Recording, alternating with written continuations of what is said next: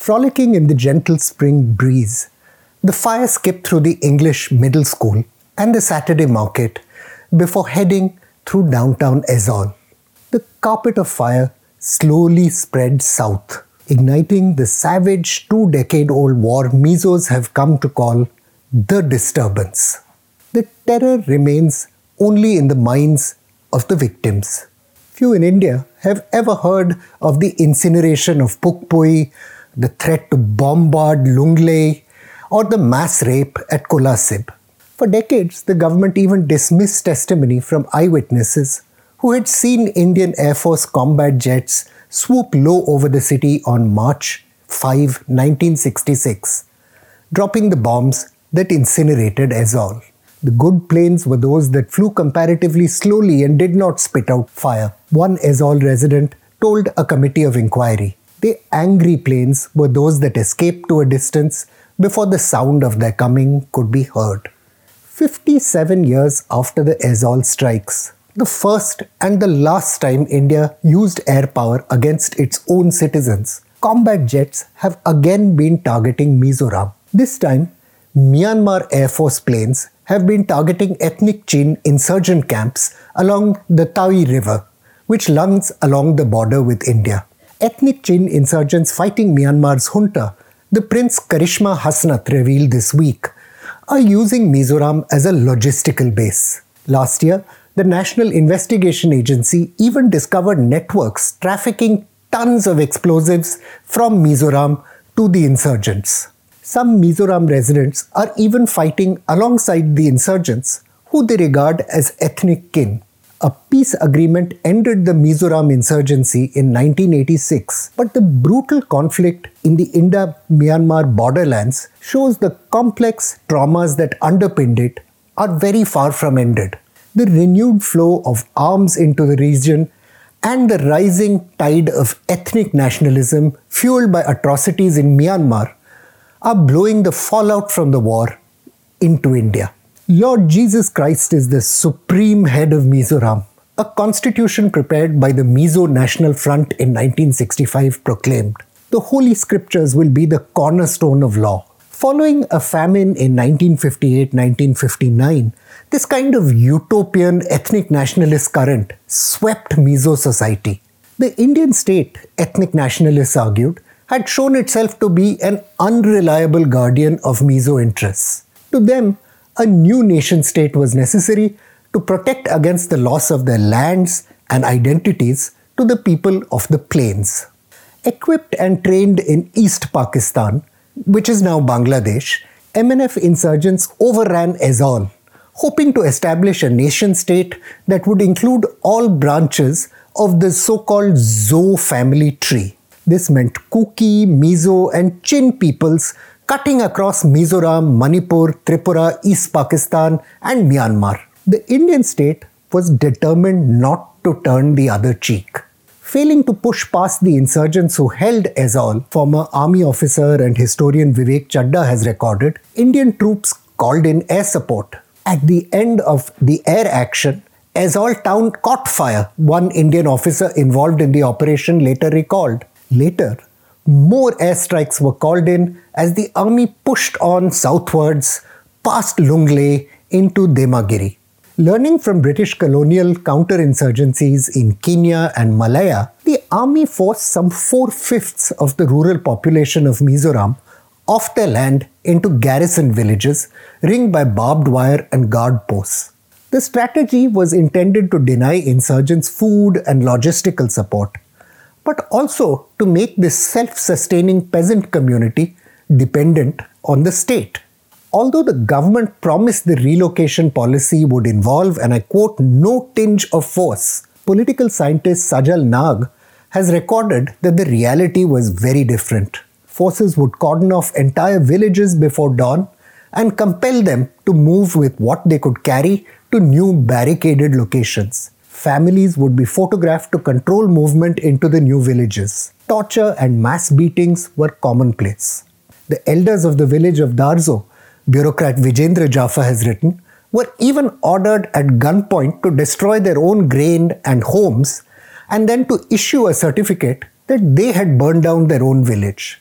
General Gerald Templer, the tactician credited with providing the intellectual foundations for British doctrine in Malaya, famously wrote that the key to successful counterinsurgency, I quote, lies not in pouring more troops into the jungle, but in the hearts and minds of the people. The reality of imperial hearts and minds doctrine, historian Karl Hack has recorded, was a little different than it might seem. It actually involved the large scale use of shootings of prisoners, hangings, mass rape, the burning of villages, and an incarceration of one tenth of the population in security enclaves.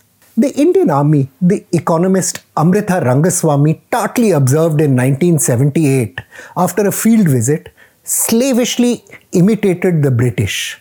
Like the British, they also failed, but the insurgents India was fighting were encountering defeat too.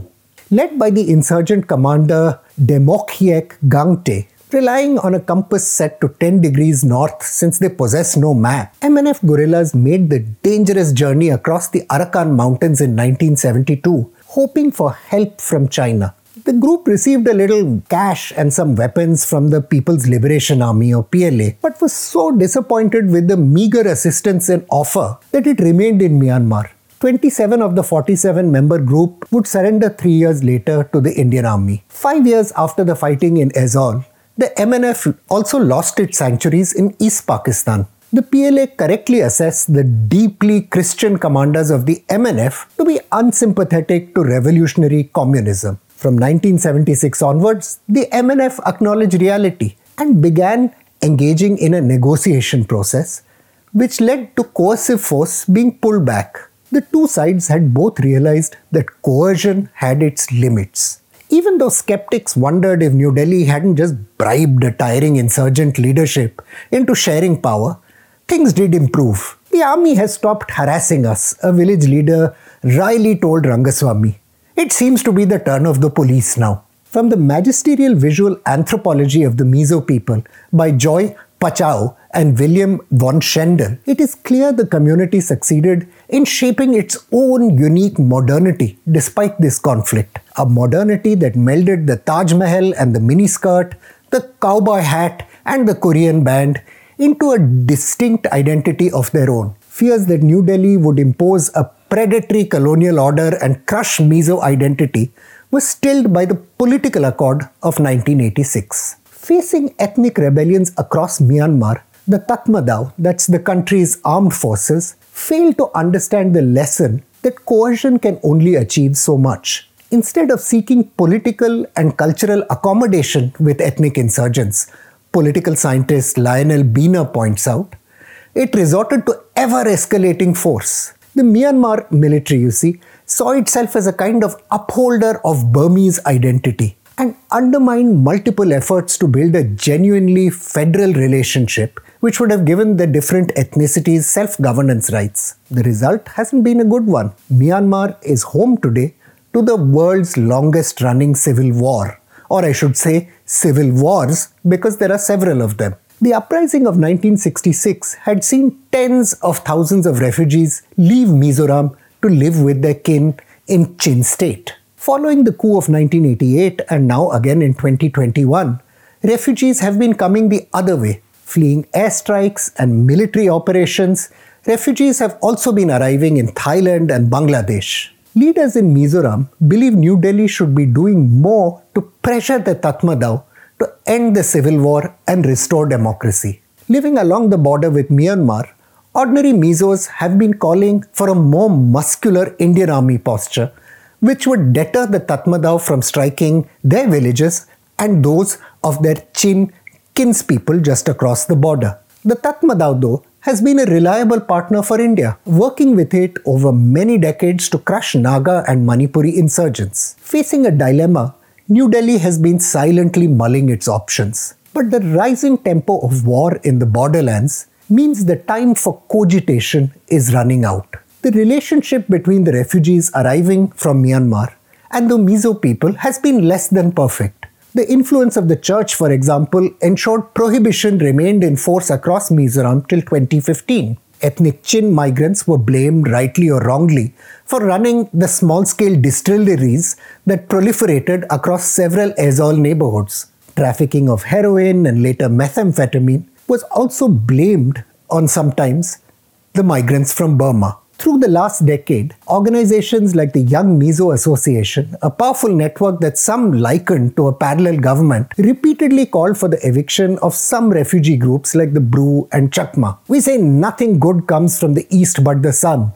One Aizawl resident told law scholar Kirsten McConnachie. Every single time there is a drug haul and arrest, it will always be Myanmarese. For all these frictions, though, Zo nationalism has also emerged as a genuine force among young Mizos, a means to assert their identity both in the northeast of India and across a country that often fails to acknowledge their existence. In 2015, when landslides destroyed hundreds of homes in Chin, YMA volunteers sent truckloads of aid. Local churches organized aid drives, while Mizo celebrities had fundraisers at prominent Aizawl malls. Like with ethnic Tamils in Sri Lanka or Bengali Hindus in Bangladesh, the violence against the Chin has unleashed growing anger across Mizoram.